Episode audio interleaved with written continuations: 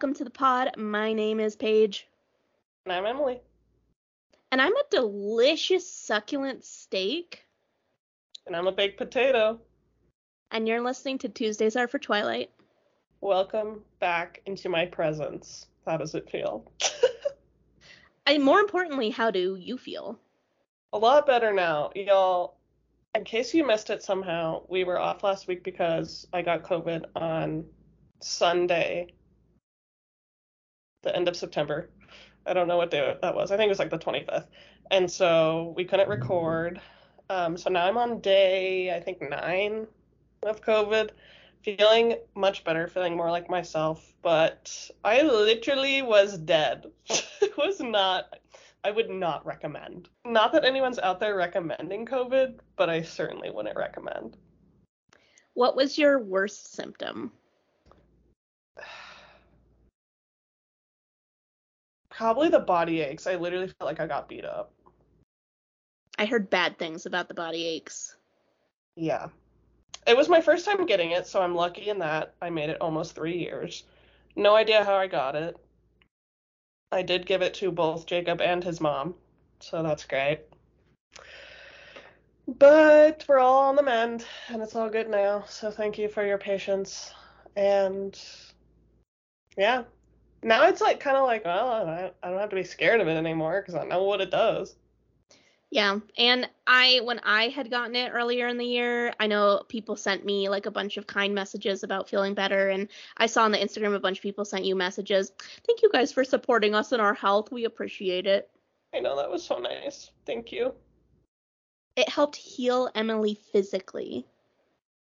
Truly every day like we thought maybe because i got sick on sunday so we thought maybe we could record like wednesday. And every day i would text paige and just be like yeah i've been awake for 27 minutes out of the last 24 hours so it's it's going to be a no for me. Yeah i'm going to be honest to your face. When you texted me on tuesday that like hey we're going to put it off to t- until tomorrow I knew in my head we were not recording the next day. Like I didn't want to say anything. Like I was like I'll I'll let her keep her hope, but I am I will bet my life savings that we are not recording tomorrow. well, anyways, how have you been? I've been good. I I do want to say when you all are going to be listening to this, and Emily, obviously this is live for you, but when the listeners are listening to this tomorrow I am taking my board exams for mortuary science. So basically like how it works, it it's not that complicated. You get your degree in school. Um, usually it's an associate's degree, but you can get a bachelor's degree or even a master's. Um, but then there is the national board exam, which is basically like the big test that you take. Like it's like the the bar of mortuary science. Um, and you take that and if you pass you have it for the rest of your life and then that's that you know? It's just a big huge test. School basically prepares you to take this test. So i am taking that on the 12th which if you're listening to this on tuesday when this episode comes out is tomorrow. So please put some good vibes out there. I'm feeling positive. I'm a good test taker. I've been taking a lot of practice exams. I only have to get a 75% or higher and I've been getting pretty much like 80s and aboves on all of my practice exams. Like very few have I gotten. I think one of them I got a 74, but I like for the most part I'm passing well over what I need to. Um so I'm feeling good. There are two tests. There's the science and the arts. The science is like embalming and restoration and body preparation and microbiology and pathology and anatomy and all that stuff. And then the arts is more like grief counseling and business and accounting and OSHA and what to do if you work at a crematory. And it's it's like the other aspect of the job. So I have the arts exam scheduled for eight o'clock in the morning and then that's from 8 to 11 but of the two the arts is by far way easier than the sciences so i'm not worried about that one and then i have the sciences scheduled i want to say like either 2 to 5 or 1 to 4 something like that um So yeah, Wednesday's gonna be a big day for me. It cost me five hundred and seventy dollars, so that's also another thing.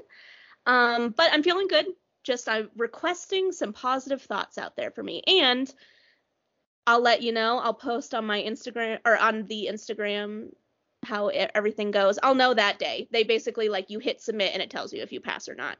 So I'll let everyone know. I do love that instant like knowledge of what what happened and also good luck. We are all wishing you um, very good vibes, but you don't need luck. We know you got this. Also, I feel like you're a morning girly. Like you actively get up early, even on your days off, to get stuff done. So I feel like that. When you said 8 a.m., I was like, but I feel like it'll be fine for you. It'll be fine. However, it I have to take this test at a testing center, and the testing center is in Denver, which is like I haven't checked where in Denver, but like at a minimum, it's like an hour 15 for me. If it's more south of Denver, it's longer, obviously. Um, so I'll have to get up pretty early, and they also say to get there 30 minutes ahead of time to like make sure you give yourself enough time to check in. So yeah, it's gonna be an early morning for me, but I've been like pretty much cranking like I've been studying the sciences really really hard because that was of the two the one I was more worried about. So I'm I'm feeling way more confident in the sciences now. So I don't think that I'm to take th- the 3 hours for either exam. But, you know, it'll be fine. And once it's over, everyone has the utmost confidence in me that I'm going to pass. All of my bosses and like my professors, the chair of the department was like, I don't, I'm not worried about you. I'm also telling myself I'm not worried about you. Um, I've been taking a a science and an arts exam every day for like the past two weeks just to practice. And there's this program that I've been using that is a tool for all mortuary science students that has the entire bank of past um, exam questions on it. So the board exam, there's like 10,000 questions, and it will just pick 150 questions from this bank basically. And so this program has all of the questions in the bank and then you can just make fake exams for yourself. And it shows you in each individual topic like embalming, restorative arts, accounting, blah blah blah blah blah. It shows you how many questions are available in the bank of that subject and then side by side how many of those questions you've seen in your practicing and for like it, for, at least for embalming and restorative arts which is which are the two most tested subjects i've seen all the questions at least once um te- questions and answers at least once um there's a couple smaller sections that i've seen all the questions for and there's obviously like a lot of like the same question just worded different ways or like a math problem that just has different numbers, but if you know how to do the equation, then you're fine. Anyways, long story short, I am feeling confident and I I'm I'm like 95% sure that I'm going to do a great job, but just put a good thought out there for me. I know that's right. I also know you're going to hate this idea, but I have to put it out there anyways because I would not be my parents' daughter if I didn't. You can stay with me the night before if you want. I know that probably isn't ideal for you because you wouldn't be sleeping in your own bed, and I know how much of a routine girly you are, but I'm just putting it out there. It's an interesting concept because then we would have to record in person. Because it's going to be on Tuesday. True. I'll keep you posted. Okay.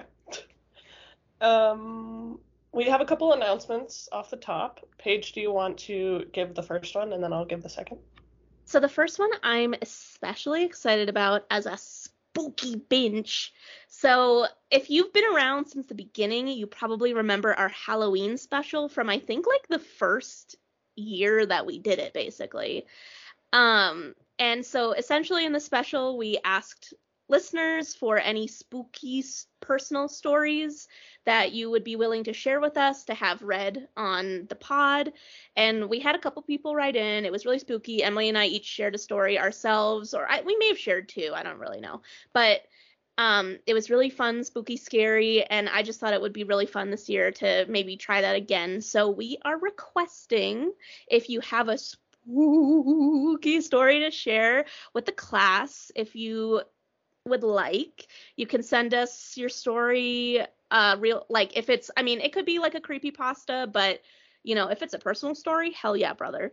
Um, you can share those on Instagram, Tumblr, Twitter. I mean, Twitter might not be the best. Gmail, anything, any way you want to get us that story, and we're gonna do just like a short, small reading of stories. And if Emily, if you want to share something, I I have a story in mind that I'll share. Um, yeah. So we're asking that you send these in by the 18th which is, you know, you have about a week. So if you got something spooky to share and you want it read, give us a give us a ring. Yeah, we would love a ton of stories to read. It's going to be just super informal. We're just going to read them and then put it on our podcast host so it'll go out to all the places so everyone can hear. But uh, I'm excited. Yeah. We have obviously way more listeners now in the like seventh book that we've read. Um, and so, you know, oh, we have more people that are might be willing to share something spooky or more people out there who have experienced spooky things. So you know if if you're another fan of the spookiness send your stories. Please do. Yeah when we did this last time it was like two months into us doing this podcast so it was very new.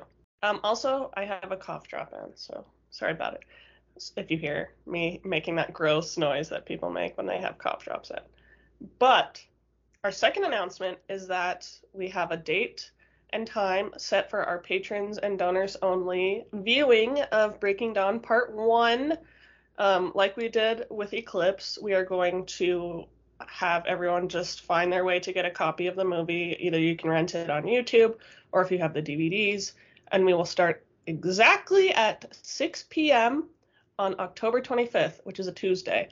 So we won't be recording a regular episode that week. We'll be spending that night with our donors and patrons, and we'll be live chatting via Discord with everyone. So everyone that went last time is in um, already in the Discord server. We'll use that same one, so all of you don't have to do anything new. But if you're looking to join in and you haven't been before, you can either support us on Patreon or you can donate to Move to Higher Ground, um, and we'll give you more details at the end of the episode on that. But I am very excited. Also, sub announcement. Um, the week before that, we are doing a live reading of the chapter before the split of the movies. And we will be video recording that and uploading it to our Patreon um, only for patrons to see. That will be interesting if you want to see Paige's raw, unfiltered reaction. Unfortunately, that will just be for patrons only because we only can um, limit access. Like Patreon doesn't let us like just randomly add people. There might be a way. Let me look into it. There might be a way. I haven't actually checked it out, but keep an eye out for that. I am. I was telling Emily because she told me about this earlier, and you know we've read a lot of just like you know like kind of twisty like fun exciting not even fun just like kind of crazy things in the past. The the it, the kiss you know all that jazz. To have my live reaction my brain is fuckling fuckling. My brain is fucking rattling in my skull like what the fuck is stephenie gonna do to me? I don't know. I'm very worried. Uh, no comment um, but that's a great segue into what we're covering this week. So we read two chapters of Breaking Dawn. Oh wait, I skipped recommendations corner. We'll hit that really quick and then we'll talk about Breaking Dawn. Um, so this is like old news because I went right before I got COVID. Um, but my recommendation is a singer. I went to see her show, which actually, listeners, get a load of this. Paige's sister was there, and we both didn't know it until the next day, which is a big bummer because I love Catherine. I would have given her a big ass hug. But um, her name is Charlotte Sands. That's the singer. Um, if you're into like poppy, kind of punky, little Hayley Williams, little Michelle Branch, right up your alley. I'm telling you, she's the best. And I also got to meet her after the show, and she was like literally one of the nicest people ever. Um, and I'm convinced that someday she's going to be huge. So write this down, people, and get into her now so that you can like flex on your friends in a year when she's very famous. Did you see her at the Larimer Lounge? Yes. That venue, Tommy and I went to a show there, and we also met the band at like that location is just perfect for like a small venue where the artists can like meet people and interact and it's just super intimate and I'm really glad that you got to like see her and meet her there like that's just such a fun experience. Yeah, it was super cool. And that venue is also where I go to my Taylor Swift nights. So I just have positive associations with that venue in general. I will say their girls' bathroom is like completely shut down. So it's one bathroom for everyone. And it's an experience. But, you know, what can you do? I, I will say I second the venue is just it's a great fun place. I, I never used the bathrooms, so I can't speak on that. But when I met the band, it was an Australian folk band, and the singer, bless his heart, he is so handsome. Um, he we were like we're waiting to meet him, and the like Tommy and I were just standing off to the side and w- waiting for a long time and the drummer of the band walked up to us and he was like are you are you waiting to waiting to talk to Matt? And we were like yeah we are. And he was like hey Matt can you like finish this conversation up? We have two really nice people waiting to talk to you right now.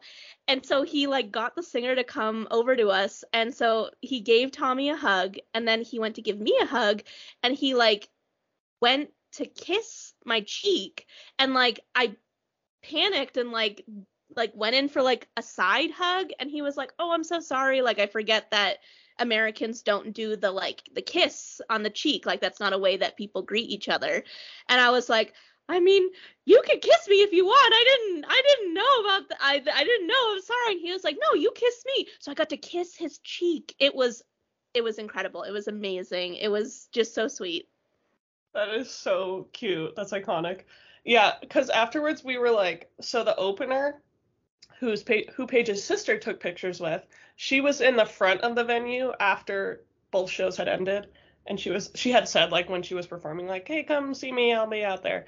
So we were like, okay, we'll just like wait, because she was cool too. So me and Jacob were like, we'll just wait until there's like less of a line and like it all clears out. So we were literally sitting on the stage, and then there's like a behind the stage there's like a back patio.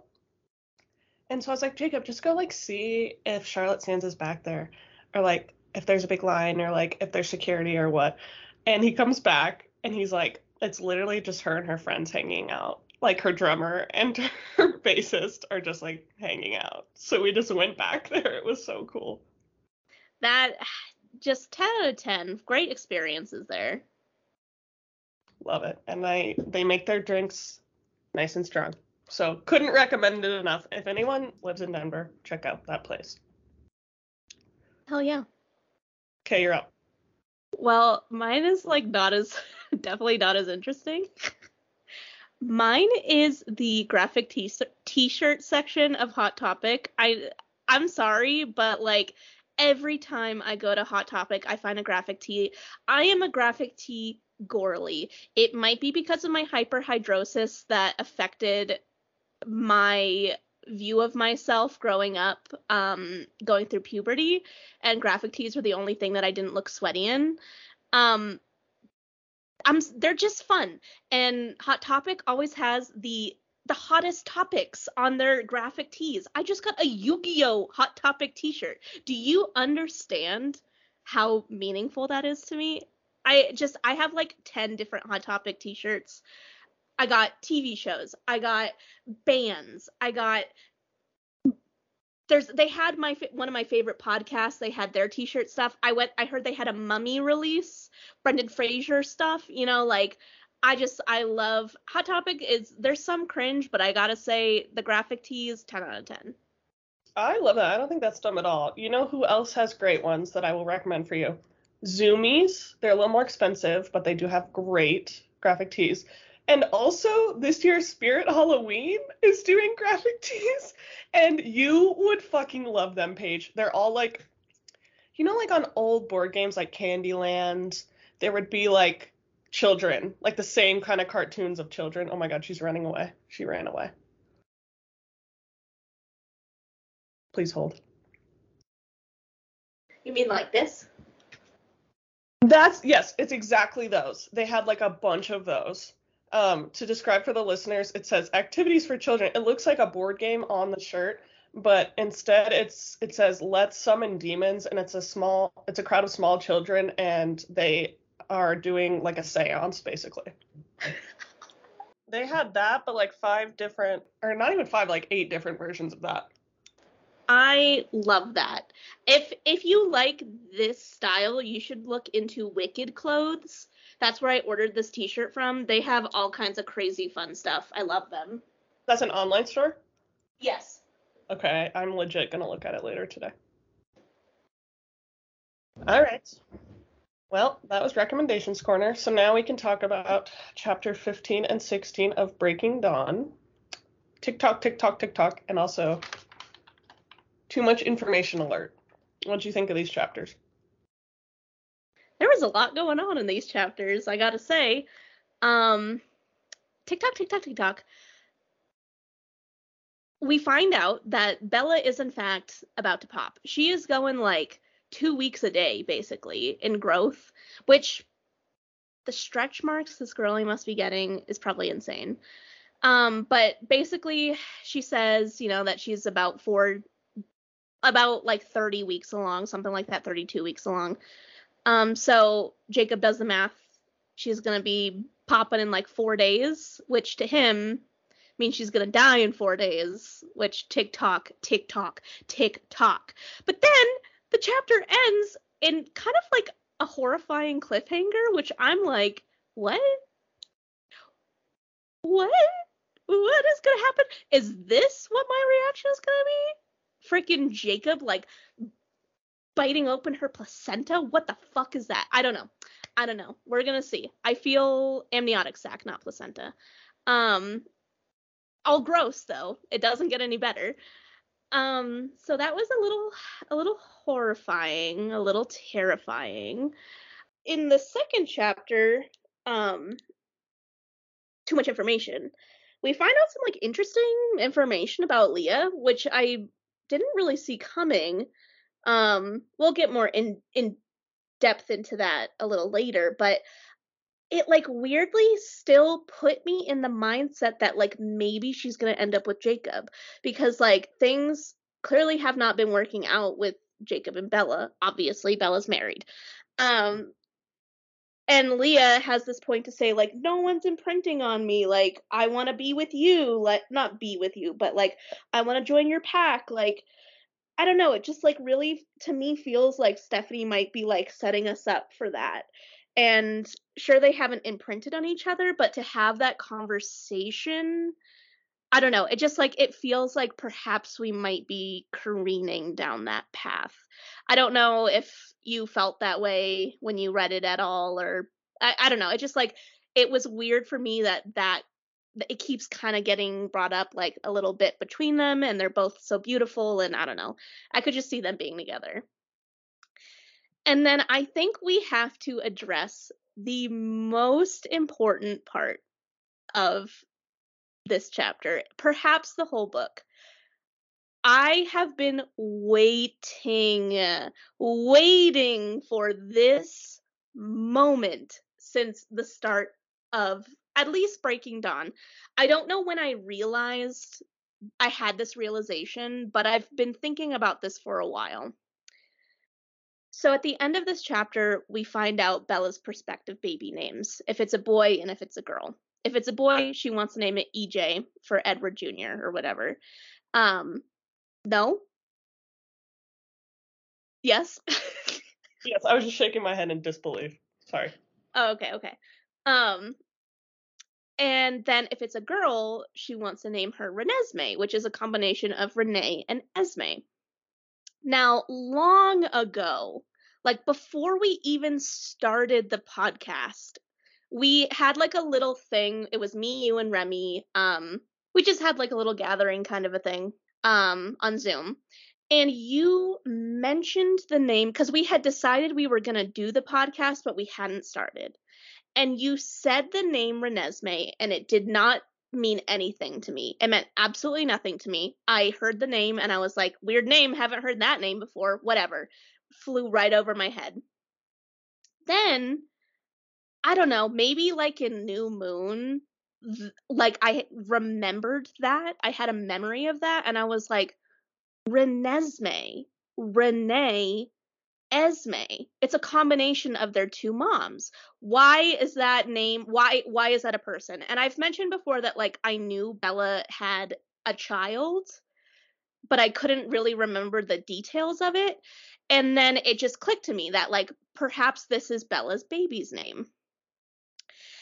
I don't know what else it would be. Like we haven't been introduced this character yet and like the the stars align for that.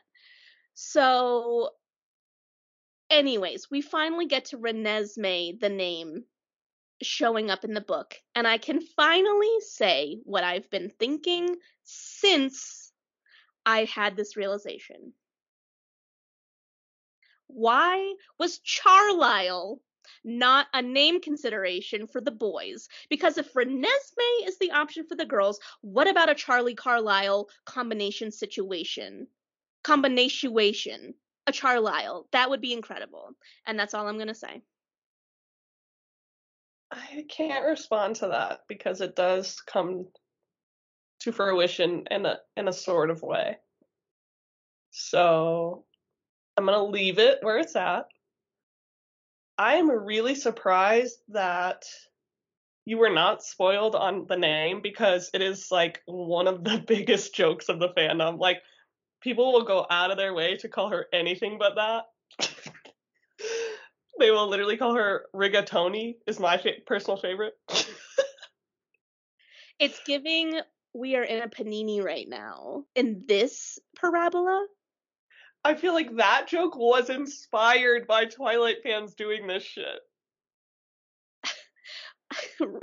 Rigatoni walked so Parabola could run. Exactly. Uh, but that's all I'm going to say on names right now, because we're not there yet. Um, what was I going to say about what else you had to say? I don't understand why you think Jacob's going to rip out Bella's placenta. I'm confused on that. I he's talking about like this baby is covered in this like this sack that is impervious to the the technology or whatever. And the very end of the chapter, he's talking about like like what is going to break the sack open. And it's kind of insinuated that maybe like Rosalie is going to like rip her open, like rip her stomach open, but he makes a point to say werewolf fangs can can rip apart a vampire. I don't know. It just like like why would you say that if it wasn't important? You know? That makes total sense now. I thought you were talking about the end of the second chapter when Edward gives Jacob some car keys, and I was like, I'm not following. I'm not following. No, no, no, no, no. End of the first chapter. Okay. All right. Which also, since you're bringing that up, the second chapter actually, other than the Jacob stuff, it kind of ended in a sweet way. I don't know. I feel like Edward has just been so like rightfully so upset and in his head about this whole situation and like Bella's been enjoying this pregnancy as much as she could. I mean, she was dying, but like she held a positive attitude for at least what we know and has been since and Edward has kind of just been like stoic and unresponsive. And I don't know, just to see like a little bit of joy in him and like a little bit of maybe perhaps excitement that like this is my baby, this is our baby. I don't know, it was just kind of really nice. I agree. Like I feel like this has been so moody down in the dumps since Bella got pregnant and it's like we will take any crumbs of levity that we can get my my old roommate Liddy sent me a TikTok where it was like when I read Breaking Dawn and it shows them like flipping the page from the Bella section to the Jacob section and then it zooms out and they take a big chunk of papers and completely skip the entire Jacob section and move to the first chapter of the next section. That's so funny. I wanted to ask you about your process too, because now that I'm more on TikTok, I'm like, when you see a Twilight TikTok, what do you do? Do you scroll past? I try and gauge what the content is from like the first three seconds. If it's questionable, I just skip it. If it's like I'll I'll give it some time until I'm like I don't know if I should I if I should stay or not. Like I just sent you one recently where it was like my reactions to the Twilight Men first movie only and it's like okay, yes, I can stay for this one. Like if it's very clear in the beginning that it's fine, I'll stick around. If it's questionable, I'll usually skip when I either can't gauge it in time or like it's very clear that I shouldn't watch it. Okay. You're playing a dangerous game, girly.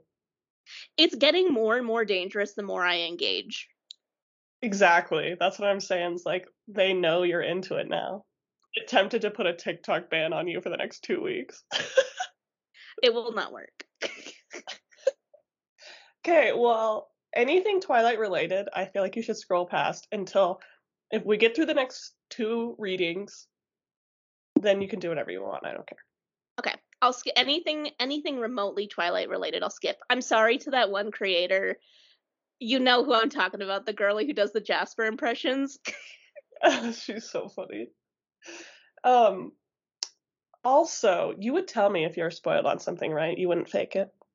I mean, I told you about the baby, I think. Like I feel like I mentioned that like pretty early on. I feel like Yes, but you wouldn't fake not knowing something else. I don't even know what else I would know. that tells me everything I need to know. Okay. So let's jump into this content. So there's a little bit of a time jump from the last chapter to this chapter. Um, Jacob's just been controlling, controlling. Jacob's just been patrolling, and he's been staying up for a while. He let Seth sleep in, um, you know, longer than they had agreed to because he's just doing fine.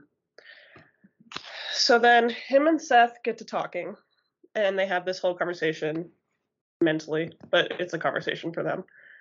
And several things get brought up. First of all, Seth just mentions in passing, like, Carlisle's been buying blood. Did you know you can buy blood? Which I'm like, no, I didn't know that. And why? I when I read that, I mean, perhaps it's fully real. Like I didn't really question like the the realness of it. In my head, the first thing I thought was like, you can probably bl- buy blood if you have the money for it. Like there's probably no questions asked if you have enough money. Like that's I'm guessing. I feel like it'd have to be on the dark web though. Oh yeah, they have nothing to fucking lose. They're probably on the dark web. That's true. That's true. Um, so the main thing that comes out of this conversation is Jacob has this realization of like, oh, the Cullens should have just like left. Like, why are we doing this? Um, but he's like scared to say it because he doesn't want Bella to leave. And it turns out Seth already had that idea and he had brought it up to Carlisle. And they're just like, no, we can't move her. Like, it's she's too fragile and also we have like access to literally the x-ray machine upstairs which i'm like that seems like a bit of a stretch because i feel like they could break into anything they wanted to ever after that um, hospital scene that they staged and like the hotel thing that they staged in midnight sun do you remember that oh yeah i am picturing okay picture this you work for Penske. I don't know. I don't know a moving company and you've been hired by this family. You've not met this family. They've no one is around. You've been asked to move all their furniture to a new location, perhaps somewhere in Alaska.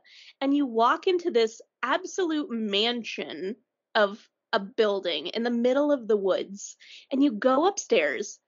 There's blood everywhere and an x-ray machine and an MRI machine and a hospital bed and IV bags hanging and like empty a cup with a straw with blood stained on it. What are you thinking?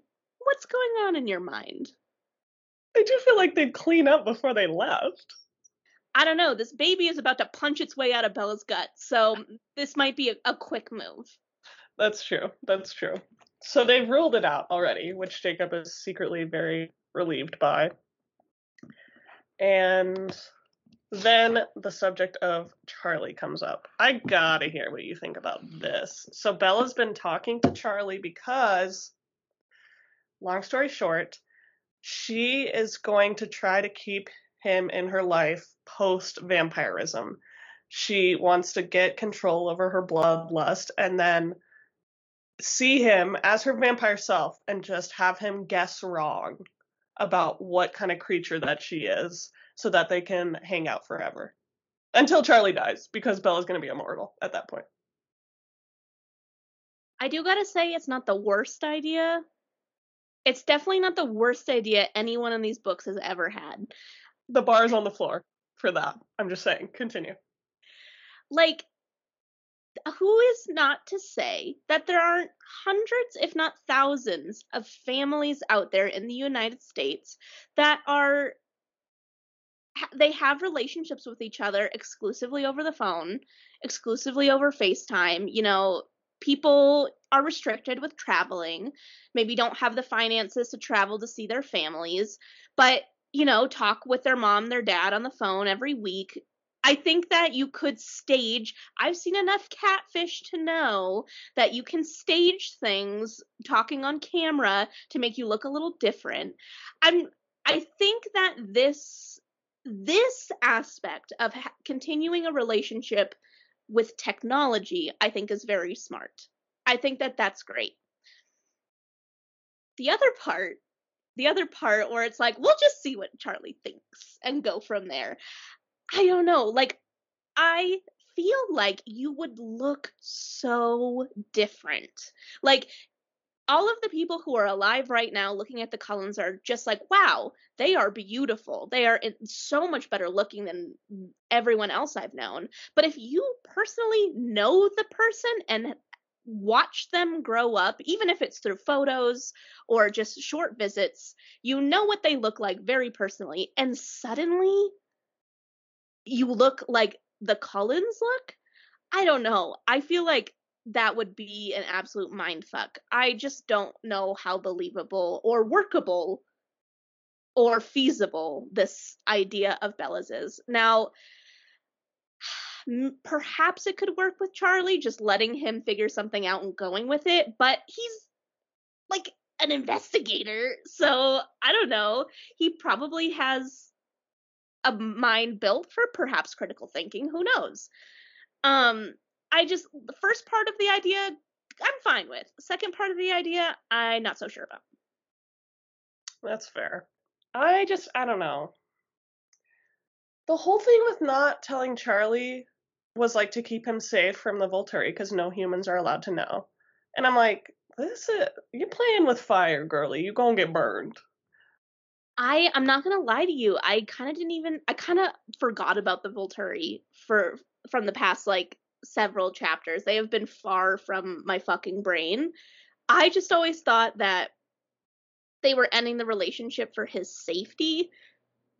For Bella being a newborn, I thought that perhaps they would try and rekindle things a couple years down the road. And so in my brain, I was like, oh, like talking on the phone and FaceTiming, like that's a really great idea actually. Like it allows for contact without physical contact you know? I forgot about the volturi side of things. That's completely different. Yeah. They live rent free in my brain so. I will say though if you are like us and you're just living in a world where supernatural beings aren't real it would be so hard to formulate that any of this could be real from absolutely like nothing. Like just like oh well maybe like this like maybe this family of extremely beautiful people are actually supernatural beings. Like i don't know i i could see perhaps they could get away with it if they played their cards right i don't know because i'd argue that charlie's not working with nothing because if you remember, his literal daughter didn't have that much to go off of. She knew that Edward had super strength because of the van on ice crash thing.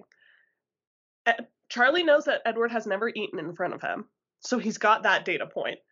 And also, Bella literally just Googled some shit and figured it out. So I don't know. He doesn't have as much as Bella had to go off of, but it, he doesn't have nothing. It's fair. It is fair. I, in my head, I kind of imagine that Charlie is not as smart as Bella.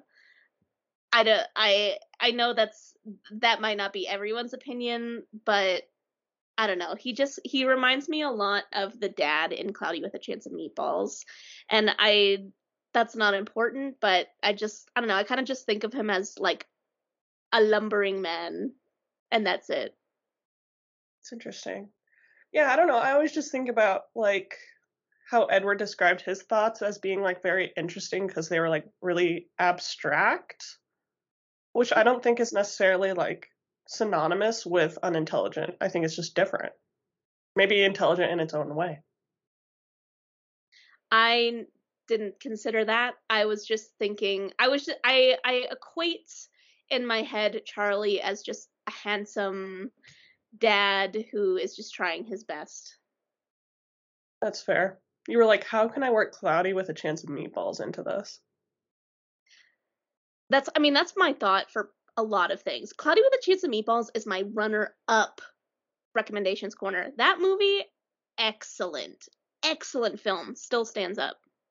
I've never seen it. Is it Disney? No, it's like Sony animation. It is very good. Okay. I'll have to track it down. Thank you. It's very like weird kid culture. Like Coraline? Not that kind of weird kid. Like I don't even know. I don't even know. Like it's like the type of humor. Did you ever watch um there was an, a very recent movie that came out which also is going to actually supersede my um hot topic t-shirt recommendations corner. Um it was a Netflix original movie called Mitchells versus the Machines and it starred um, Abby from Broad City. She was the main character. Um, it's an animated, like a digitally animated movie. That movie and Cloudy with a Chance of Meatballs have very similar vibes, just from different um, points of time in history. Same like uh, comedy style.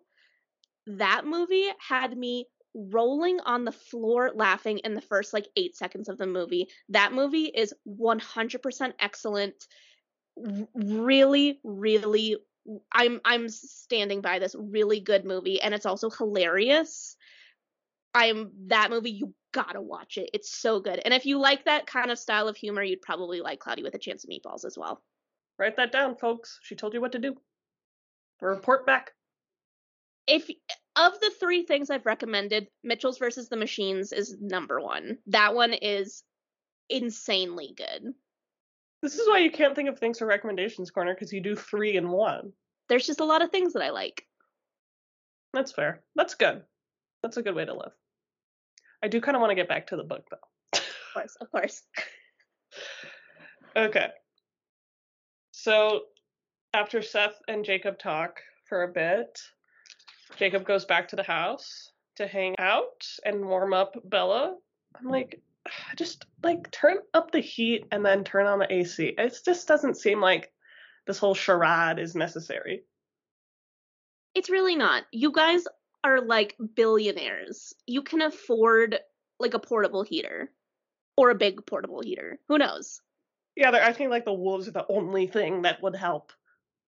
It's it's sometimes the vampires do things where it's like they've been so far removed from living as humans where it's like have you seen that Tumblr post where it's like, imagine going to Hogwarts, but like in this century and bringing like a fucking ballpoint pen and it shocks everyone of this crazy technology that exists. And it's like, yeah, no, this is like a normal, normal thing that exists in the muggle world. Like uh, sometimes I feel like there are so many simple solutions to their problems. So true. okay. So Jacob is hungry, so Alice instructs Rosalie to get him something to eat. This whole thing is just sigh because it's pretty racist what she does end up doing. She basically makes him a dog bowl and serves him steak and baked potato out of that, which he is like, well, the food's delicious. I don't really give a fuck. Um, we've talked before about the problematic nature of the vampires calling the werewolves dogs, especially because they're people of color, the werewolves. Um, so we don't really need to go over that again, but yeah. I will say, um, this part was unbelievable for me. I'm going to read the little section. There was a lot of banging in the kitchen, and weirdly, the sound of metal protesting as it was abused. Edward sighed again, but smiled just a little too. Then Rosalie was back before I could think much more about it. With a pleased smirk, she set a silver bowl on the floor next to me. Enjoy, mongrel. It had once probably been a, a mixing bowl, but she'd bent the bowl back on itself until it was shaped almost exactly like a dog dish. I had to. I. Where does she talk about? Blah, blah, blah, blah. That part's not important. Because the food looked pretty good. Steak, no less, and a big baked potato with all the fixings. How did Rosalie make a steak dinner and a baked potato in the amount of time that Jacob describes as like before I could even think too much about it, she was back. It's like a baked potato takes like 30 minutes to cook. What the fuck? I was interpreting it as like Esme or someone cooked up a bunch of food for the wolves, like all at once, and like so it was just like in the fridge. Wow. I I was picturing that she like made this meal, and I was like, how did you do this in 45 seconds? Yeah, that would make no sense. she just microwaved raw meat. A baked potato with like tin foil on it, and it causes the microwave to explode. oh my god. Okay, so then Jacob and Bella have this conversation about, you know, what Paige already mentioned with how fast she's progressing in her pregnancy and how basically there's four days left. And I don't know why, but this section like really drove home for me the idea that like I'm so glad that we don't have to be in Bella's head for this because I just feel like it'd be a miserable time. Yeah, like I feel like she's probably doing anything in her head to distract herself from the reality of the situation, which is terrifying. Yeah, and we also know that she like will put on a front for anyone. So she's like putting on a front for everyone of like, "No, I'm great." But internally she's probably like, "What the fuck?" And also the physical pain like pregnancy, regular normal pregnancy. I can't speak on any kind of personal experience, but from the collective experience of being a woman and knowing about pregnancy is not comfortable, let alone a supernatural strong vampire baby. She's in so much pain. She's not really getting like the support that we've seen in the past from Edward and it's like especially from a partner of this a parental partner of this baby you would think that maybe he was doing he would do a little bit more to be maybe a little more supportive or excited or happy or to just try and help but he's just been not that at least from what we've seen. And i don't know i just it would be i i would not want to know her thoughts on her personal thoughts on everything that's going on. Like everything that she's not saying out loud she would say to herself and it is bleak what it is yeah. Yeah, agreed. And also, I just don't want to like have the secondhand experience of growing a baby in like 10 days because that's fucking bonkers. Yeah, I'm not interested. There is a scene in an episode of X Files where there's like this alien pregnancy thing and they hook a machine up to someone's stomach and it's obviously like like a special effects or like a prop kind of a thing, but it shows a woman, it's probably like a mannequin or something, and the stomach goes from flat to like nine months pregnant while attached to this machine, and it's absolutely terrifying. And I feel like that's what this is. okay, British Paige. Yes, got me bloody chuffed. Okay. okay. So Jacob then asks Bella why she even wants him around because he's in a bad mood all the time. And she says that, like, he, she considers him family, and so her life feels complete when he's there. And Jacob's not thrilled by this, understandably. But before they can really talk about it further, Bella just falls asleep, which is a mood.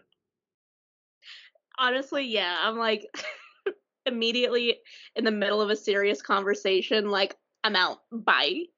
I literally, the first time Jacob and I ever got into a fight, it was like over a year ago, but it was late at night and I was stressed out and we were already in bed. And I was like, my brain just was like, I can't deal with this right now. So I literally fell asleep. It did not land well.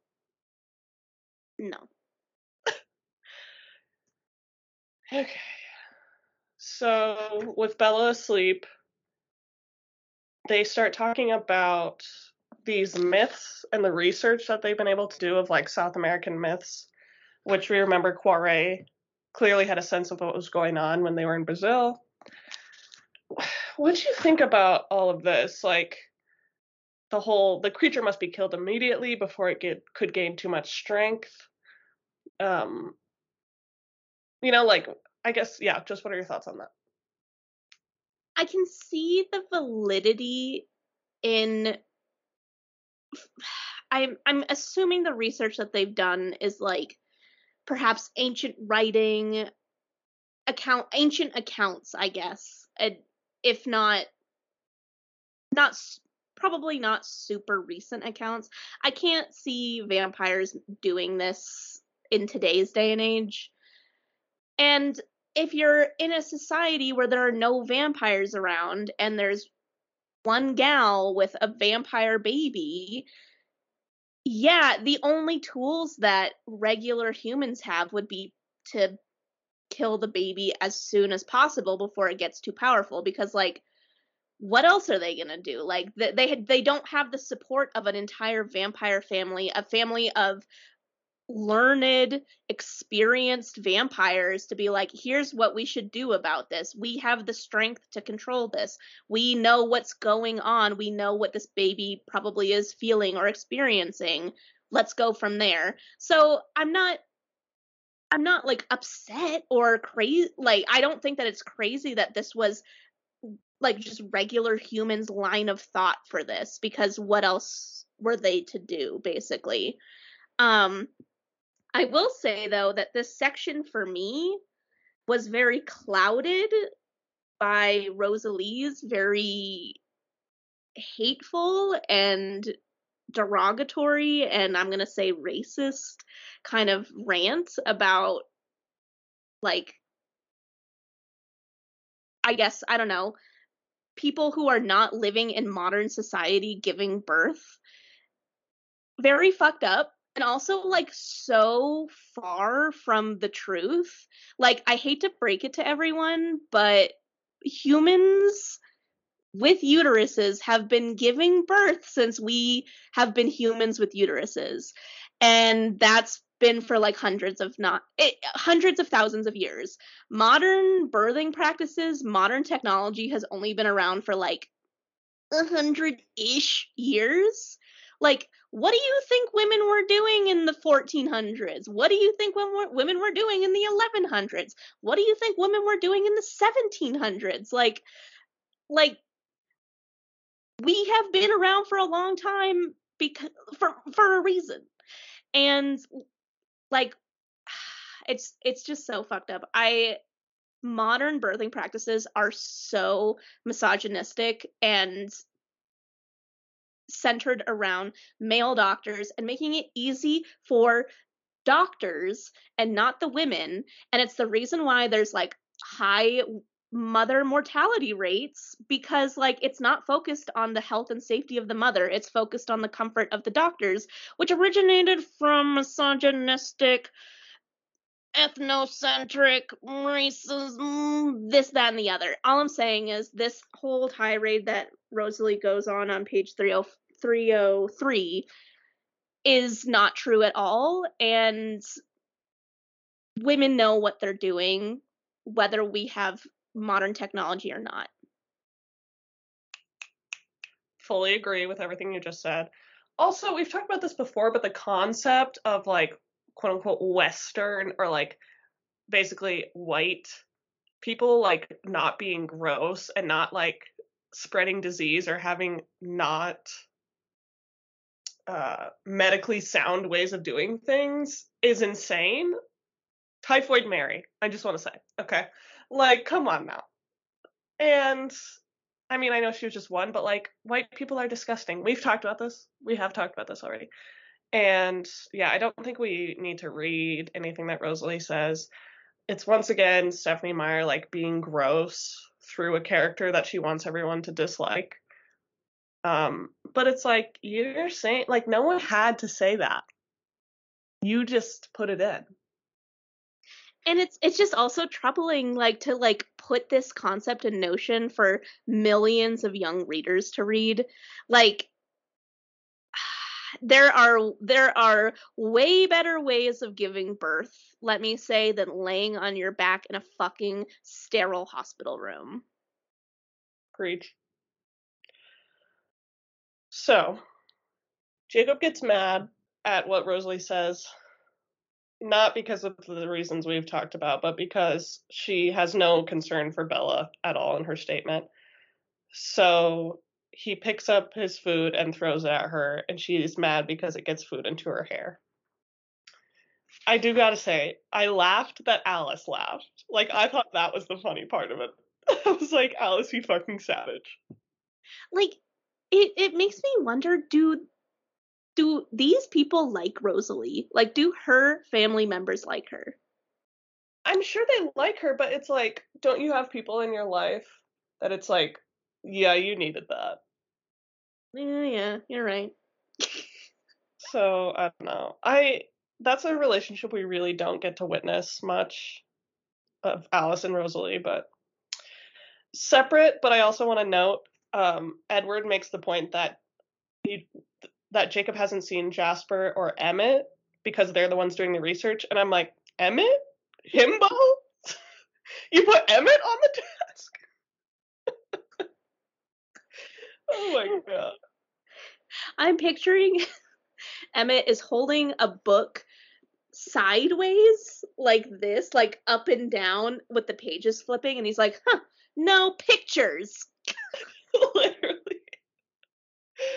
Oh my god. No wonder we're not getting anywhere. Emmett's like, maybe the baby is a mermaid. And Jasper's like at his wits' end. oh my lord. Okay, that's pretty much the end of the chapter, although it does kind of end a little bit cliffhangery, as Paige mentioned, with Jacob just musing internally about how they're gonna get deliver the baby, how they're gonna get it out of this rock hard amniotic sac. I I have been predicting for weeks that this birth is going to be trauma and we are just inching closer to one of the most traumatic experiences of my young life. You have been predicting that for weeks, I'll give you that. Okay, so in the next chapter, there's basically two acts of this chapter. It's Jacob and Leah talking and then Jacob going back to talk with the Cullens more. So, at the risk of making this a three hour episode, um, I'll just hit the highlights. But I know you kind of already said what you thought about, like, you were surprised to learn all this stuff about Leah, but is it like, do you see where she's coming from, slash, do you agree with her? Before you jump in, I will just say, for context, like, basically Leah says that she understands why Rosalie is acting the way that she is because Leah is unable to menstruate because she's a werewolf and so she thinks that she's a genetic dead end like she'll never that combined with the fact that no one has imprinted on her makes her think that like there's something wrong with her physically. She she thinks she'll never be able to have children and so she she empathizes with Rosalie in that way because Rosalie can also not have children. Proceed Paige I definitely saw where she was coming from. I obviously it's not something that I have necessarily experienced, but I can see the the absolute heartbreak and desperation in in like real life of seeing mothers families who desperately want to start a family of their own and are battling through infertility.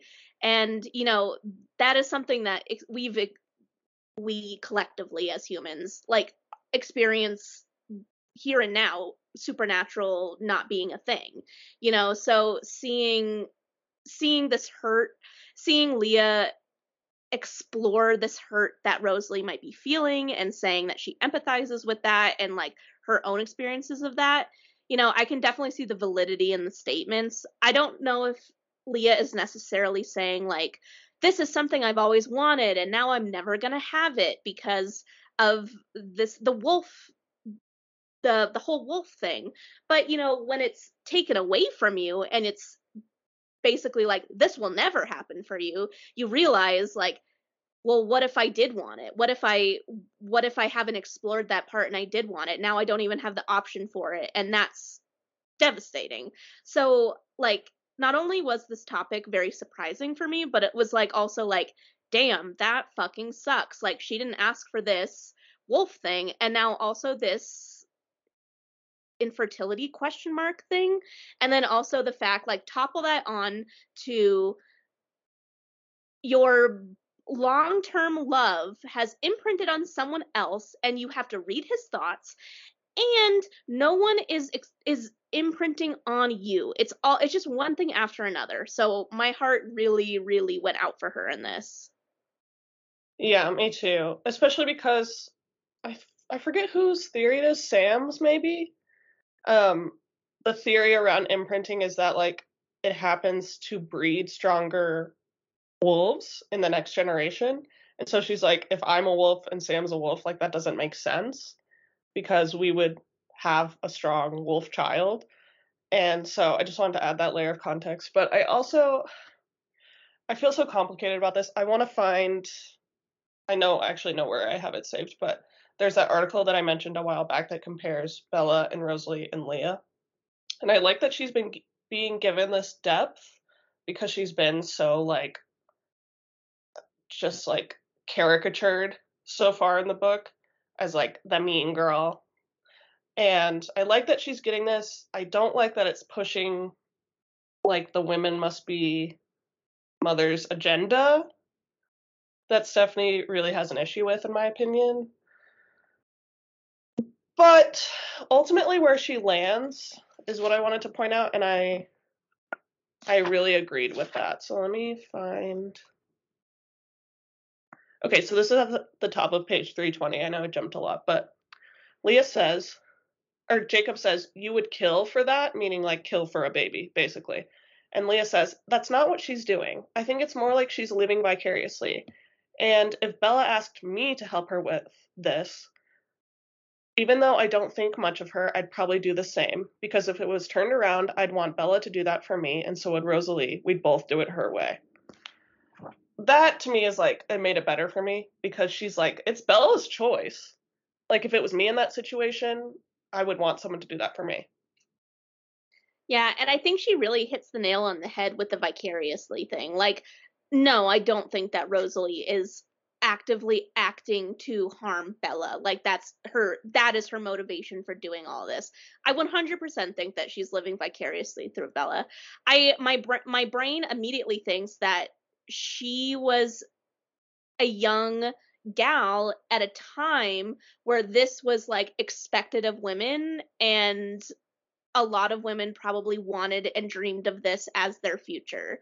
And Rosalie, I mean, even talked about like that, you know, having a family and just like having the having this perfect life and perfect family was like her dream, you know. And so I'm not entire I'm not surprised at all that she's living vicariously through Bella. Like this is something that she probably has wanted to do her entire life and you know now she kind of has an opportunity to at least feel a little bit of that. And you know, if the roles were reversed, she would want Bella to do the same and bringing Leah in likewise her, if that makes sense. Yeah, yeah, I wanted to point that out too of like what Rosalie has shared about her own backstory of like how much she wanted a family and how both her life and her chance at that was taken as a result of a crime. And she's so affected by her best friend's little boy. She pictures having her own. She's so affected by him that he, that little child, is the reason she ends up saving Emmett. Like, she doesn't fall in love with Emmett at first sight. Like, she doesn't imprint on him and choose to save him for that. Like, she falls in love with him later. She saves him because he reminds her of, like, that child that she saw literally one time. Yeah. It's, you know, there are some people out there in the world that like that's what they want in life. Like a family forming relationships with people that you are bonded like your kin with, you know, like that is that is some people's dream and that's I mean that is Rosalie's dream is to like have this loving big family that's connected, successful, you know. I I I don't knock her for that. Like even though it's not what I want for myself, like like it's totally valid that that's was a dream of hers and something that like now that she has a chance to maybe live a little bit of that wa- wants to grasp as much of that as she can and like if she can't be the one being physically pregnant then she's going to support and be there for the person that is totally yeah i was just going to say that too like to be clear like I'm not saying that it's wrong to want to be a mother. Like, that's totally within the gamut of a choice that a woman should be able to make for herself. Um, and I just, I, my point was just that, like, I feel like there's an agenda being pushed outside of that that you have to, which obviously it's interesting because there's like this push and play of like the concept of choice, which is like obviously a lot of people who are anti-abortion are anti the idea of a woman being able to choose what she does and this is like very i mean bella's choosing what she wants to do and so it, it's just there's an interesting like push and play of that. I don't really know what point i'm trying to make but yeah. I, I mean it's interesting like just the concept of choice as a whole in the entirety of this series that like Bella is really turning the tides on vampirism in that aspect specifically like there mm. are very very few people that I that have been mentioned through this entire series that like have any kind of choice in this matter. And everyone that Bella has interacted with that knows that she's choosing this like can't really seem to fathom that that's her choice. And like comparatively with the Cullens no one had the choice to choose to be vampires. So to like I mean I know this isn't the point that you're making at all but just like choice in general is such an interesting concept that's like throughout the entire series. No yeah that's a great point to add on to it too is is like there's just a lot it's there's a lot of layers here. So i'll hopefully find that article and send it to you but for now the other thing that jacob and leah talk about is that she wants to stay part of his quote unquote pack. Basically they're both going off the assumption that bella's about to die. So then jacob will take off and just like be in the woods and be depressed. And Leah wants to like basically stay under his authority as like because she has to she can't not turn into a vampire. She doesn't she's not at that stage yet where she has that control. A vampire? Or sorry a werewolf. Thank you um and so she'd rather be under jacob's authority than go back with sam which i don't blame her. Jacob doesn't really decide if that's like he seems like open to it, but then he gets mad about this whole conversation that we've already had because as a man, he does not understand what Leah's the point Leah's trying to make about like choice and fertility and all of that. So he gets really mad and transforms back to a human when she has this conversation with him. I I think it's also like a lot of these chapters have a double meaning in their names that this chapter is like that was way too much information which like mostly probably applies to the what's about to transpire with Edward and Bella that Jacob is around to see.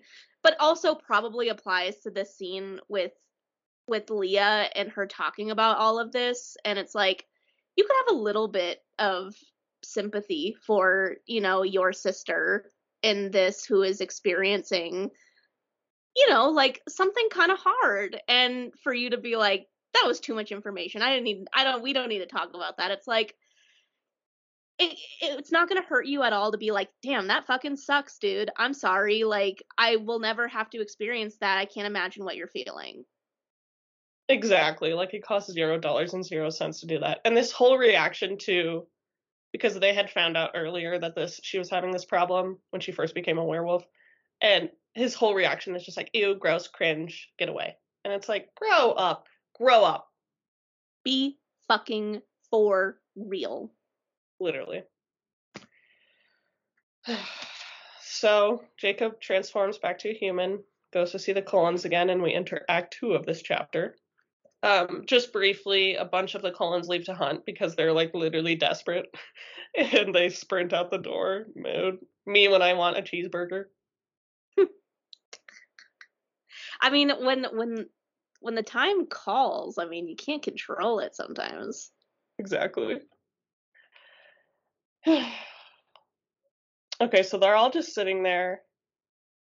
And then out of the blue, Edward was like, "What was that?" And every, everybody's like, "What? What? What are you talking about?" And he realizes that he can hear the baby's thoughts. And as soon as Bella realizes this, my note for this, not the sanctified crow again. Because this bitch once again says, Holy crow. Give it a rest. I mean, it is a nice callback. It is nice. No, it's not. It should have never existed in the first place. I'm I'm surprised you're so anti crow. It's just don't use crow as an as a swear word. She should be saying like holy shit. You're right. You're right. But this baby loves the sound of her voice. So she she has to be very careful about what she says.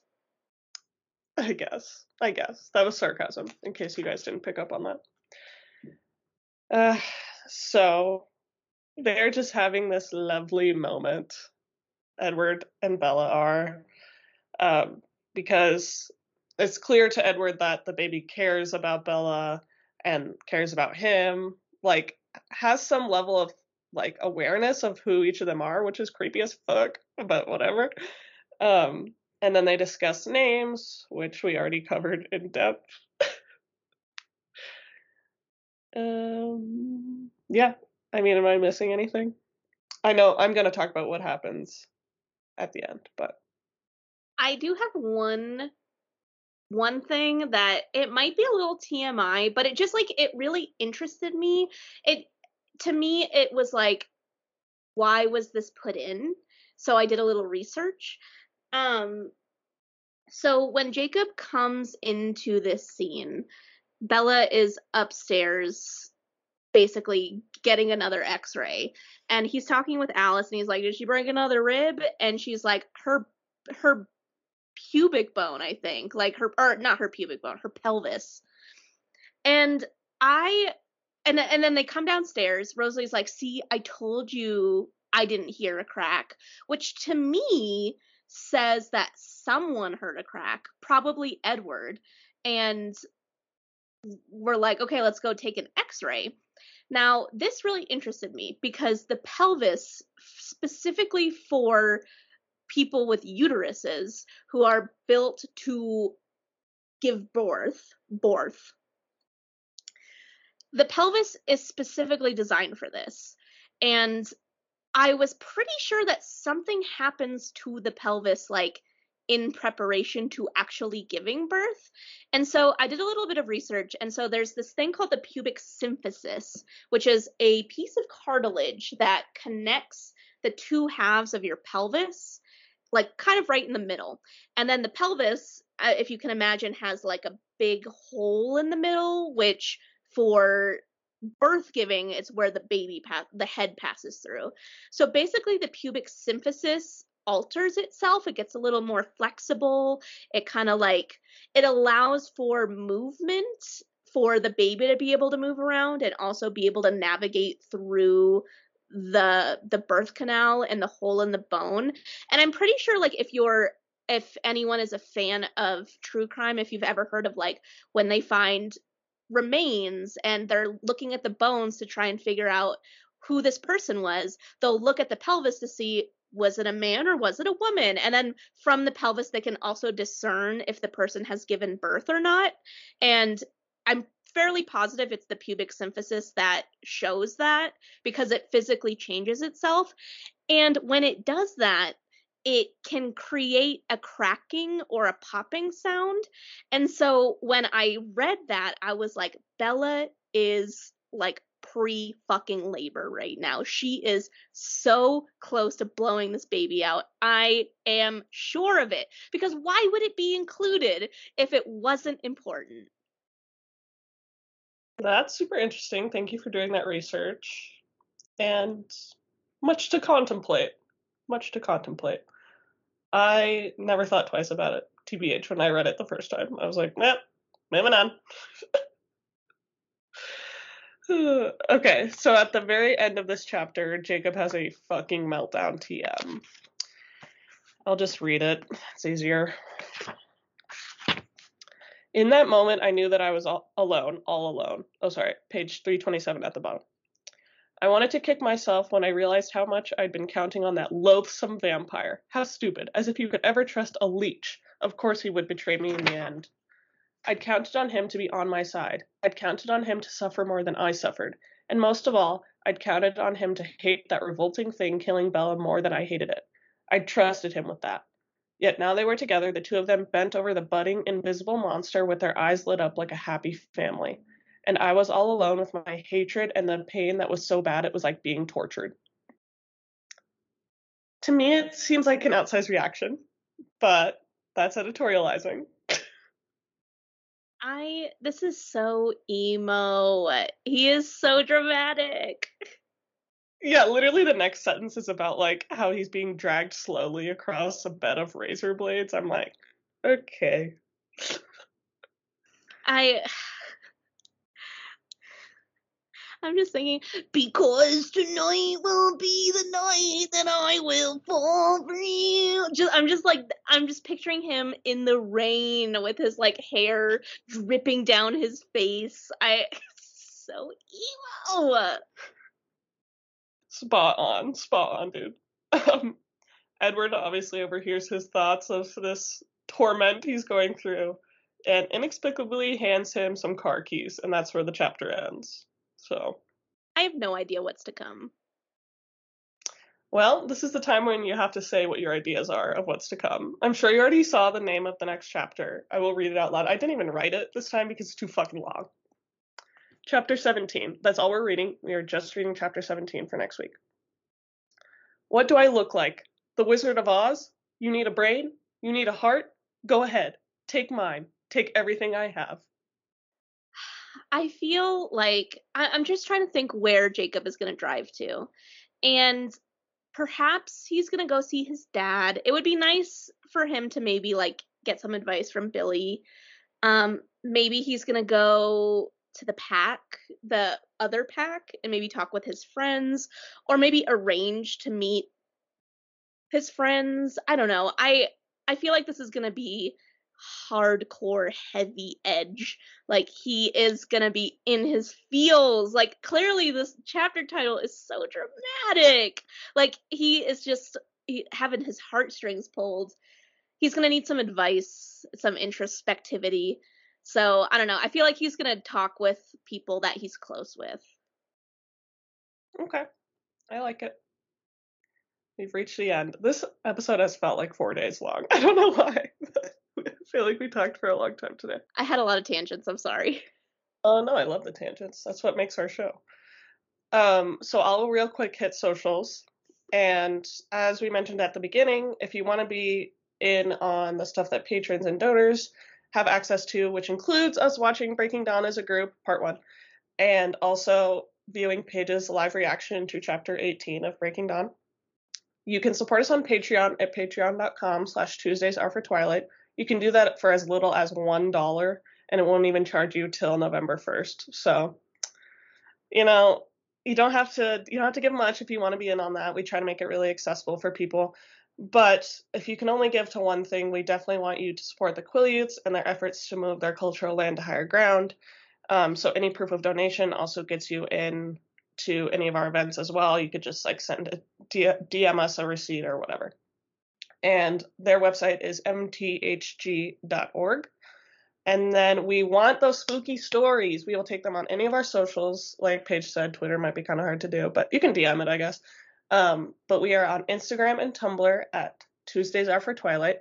We are on Twitter at Taft Pod, and we would also gladly take them by email at Tuesdays Are for Twilight at gmail.com.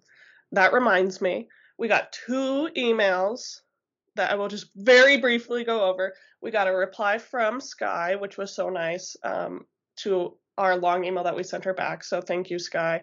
We love you. We also got an email from boyfriend of the pod, Jacob, who did some research on Henrietta Lacks.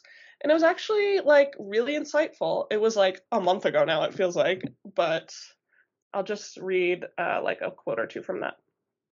Um, if you if y'all recall, we were talking about Henrietta Lacks in the context of Carlisle just doing whatever medical experiments with Jacob's blood that he wanted to, which is not okay. So he directed us to um, the article, which is published by John Hopkins itself, which is the medical authority that treated Henrietta Lacks and continues to treat Henrietta Lacks so wrongly. But I'm just going to read this last paragraph of the email because I feel like it really sums it up. I would urge you to read the whole thing if you have a minute because it is hilariously disturbing how rosy the rose colored glasses they've got on are. They could have just paid Google to just show a big yellow banner that just says, Hi, it's us, John Hopkins Hospital. We're really sorry that we fucked up this shit with this black woman 70 years ago, but please don't hold this against us. We're still a good hospital, we promise. And it would have accomplished basically the same thing. It's essentially the medical equivalent of the Native Americans were all happy to see Columbus and they all sat down and had a feast together or something like that. Thank you for that research, Jacob. Really hammering home how fucked up that situation was. At the risk of going even longer, you can send us anything you want, spooky story or not, on any of those channels. And Paige, what do you got for them? This is going to be short, sweet, and to the point. It is fall time, and so if you see the crouchiest leaf, you see a leaf on the ground, do not hesitate to crouch it. I know that's right. we will see you all next week for chapter 17 of Breaking Dawn. Bye. Our amazing intro and outro music was performed by Danny Plowman and produced by Alberto Beltran. You can follow Danny at Danimal6, and that's six the word, not six the number, Danimal6 underscore on Instagram.